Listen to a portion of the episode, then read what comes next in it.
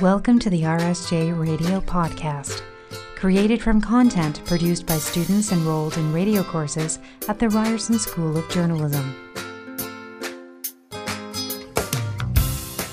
A former Blue Jays is accused of abusing his wife, The economy is doing worse than we thought. and our planet is getting unnaturally hot.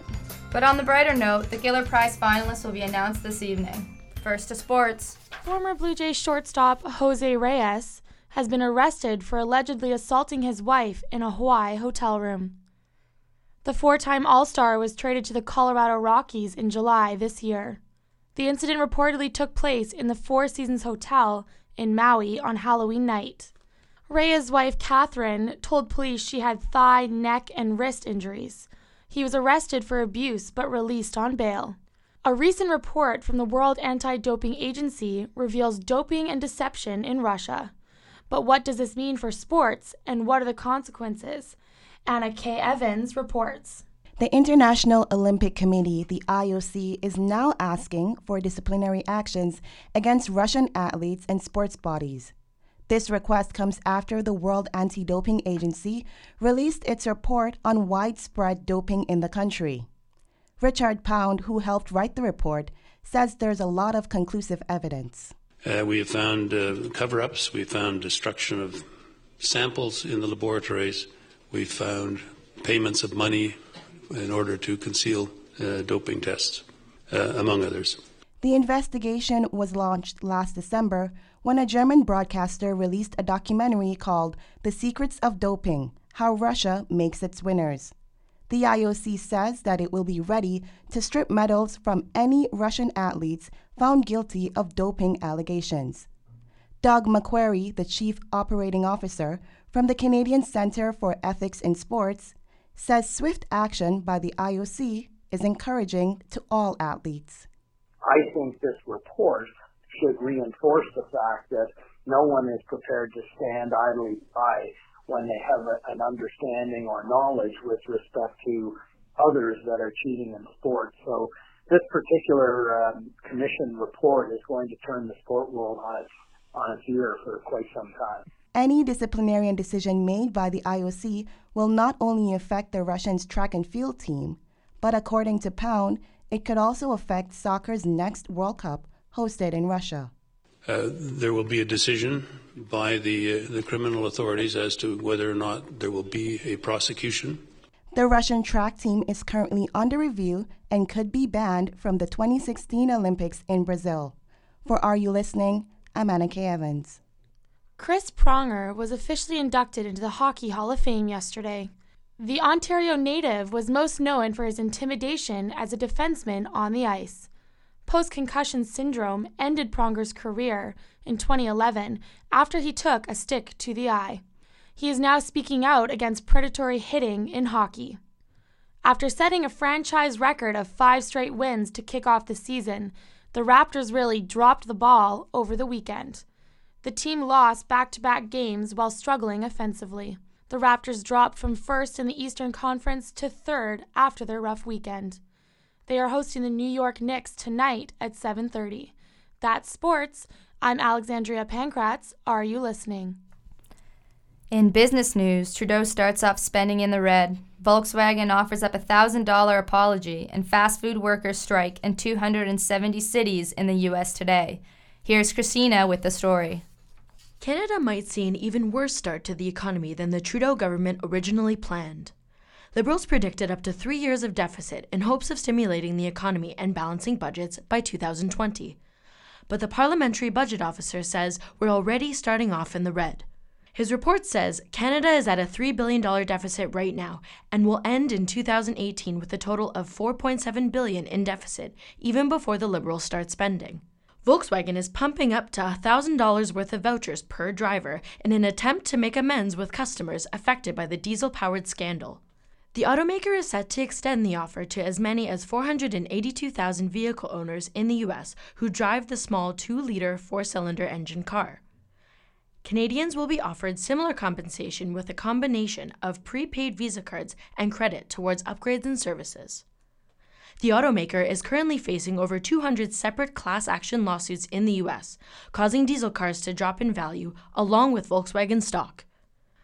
Fast food workers in the U.S. began striking today in 270 cities in a fight to raise minimum wage to $15 an hour.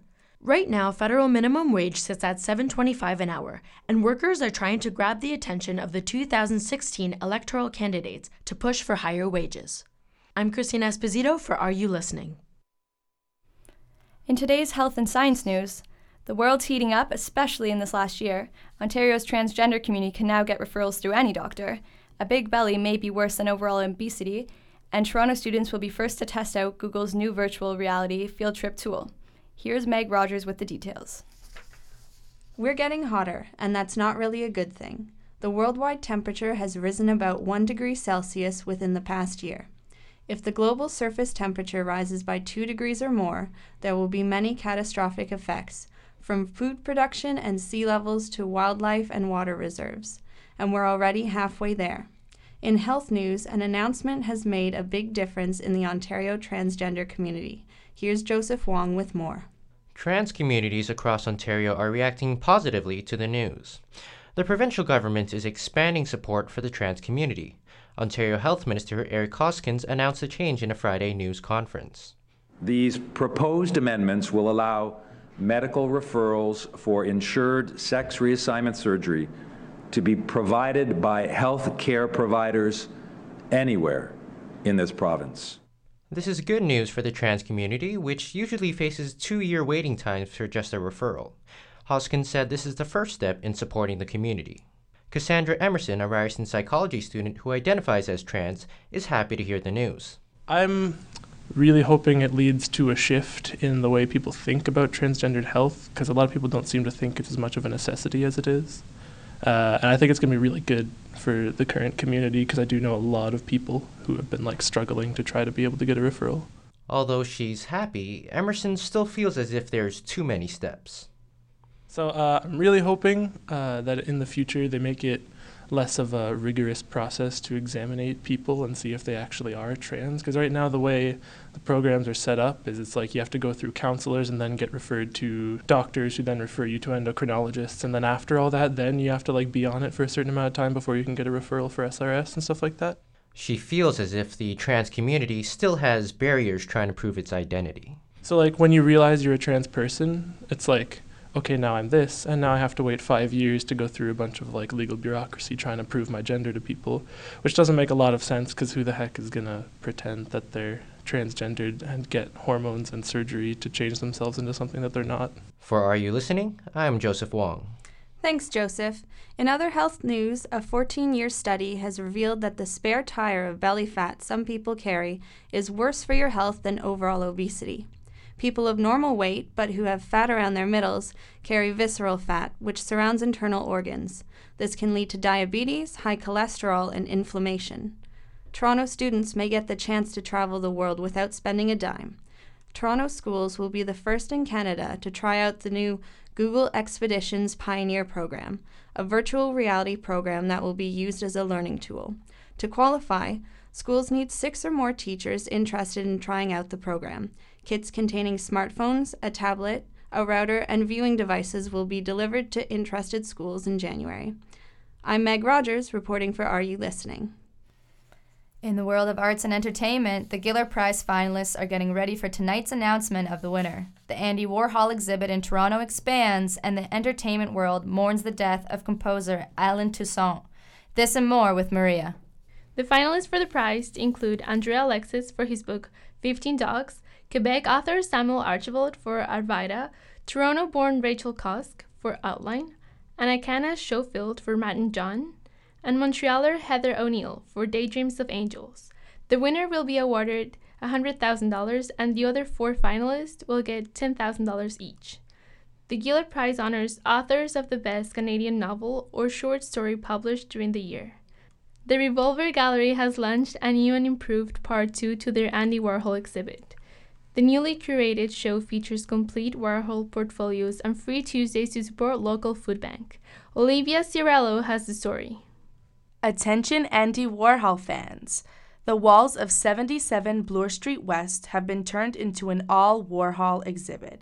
Revolver Gallery has brought the work of Warhol into the limelight in Toronto through the project titled Andy Warhol Revisited.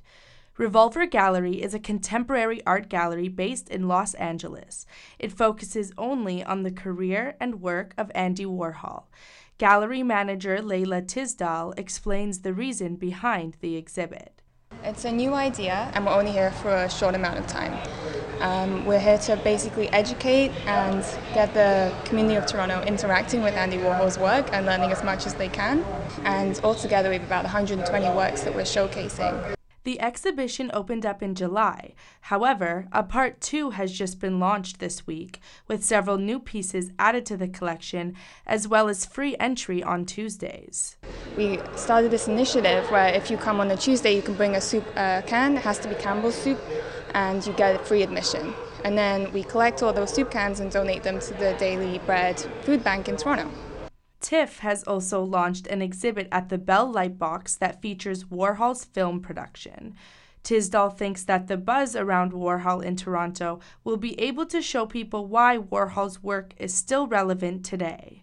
His work in the 60s is noticeably different to his work in the 80s, but it really took note of the huge changes that were happening in popular culture and this kind of mass consumption of the media and celebrity. Today in 2015, all of these things can still be uh, reflected upon, and you can see parallels between art that's made today and art that was being made back in the 1960s. Andy Warhol Revisited will be showcased in Toronto until the end of December. I'm Olivia Ciarello for Are You Listening? In more award news, the CBC comedy This Hour Has 22 Minutes is among the recipients of the Canadian Screen Awards. The Academy of Canadian Cinema and Television announced the early winners of the 2016 celebration. Former Bell Media president Ivan Fecan, screenwriter Karen Walton, and former CBC producer Mark Starowicz will also be receiving awards. Starowicz will get the Gordon Sinclair Award for Broadcast Journalism. The awards will be presented during the Canadian Screen Week next year from March 7 to March 13.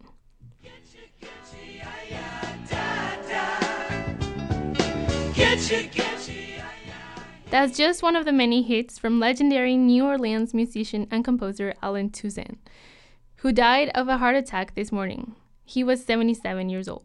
Toussaint was in a hotel room in Madrid where he stayed after his concert last night. He is known for classics like Working in a Coal Mine and composing Lady Marmalade. He was supposed to perform a benefit concert with Paul Simon in New Orleans on December 8th. And that's all for arts and entertainment. I am Maria Figueredo for Are You Listening?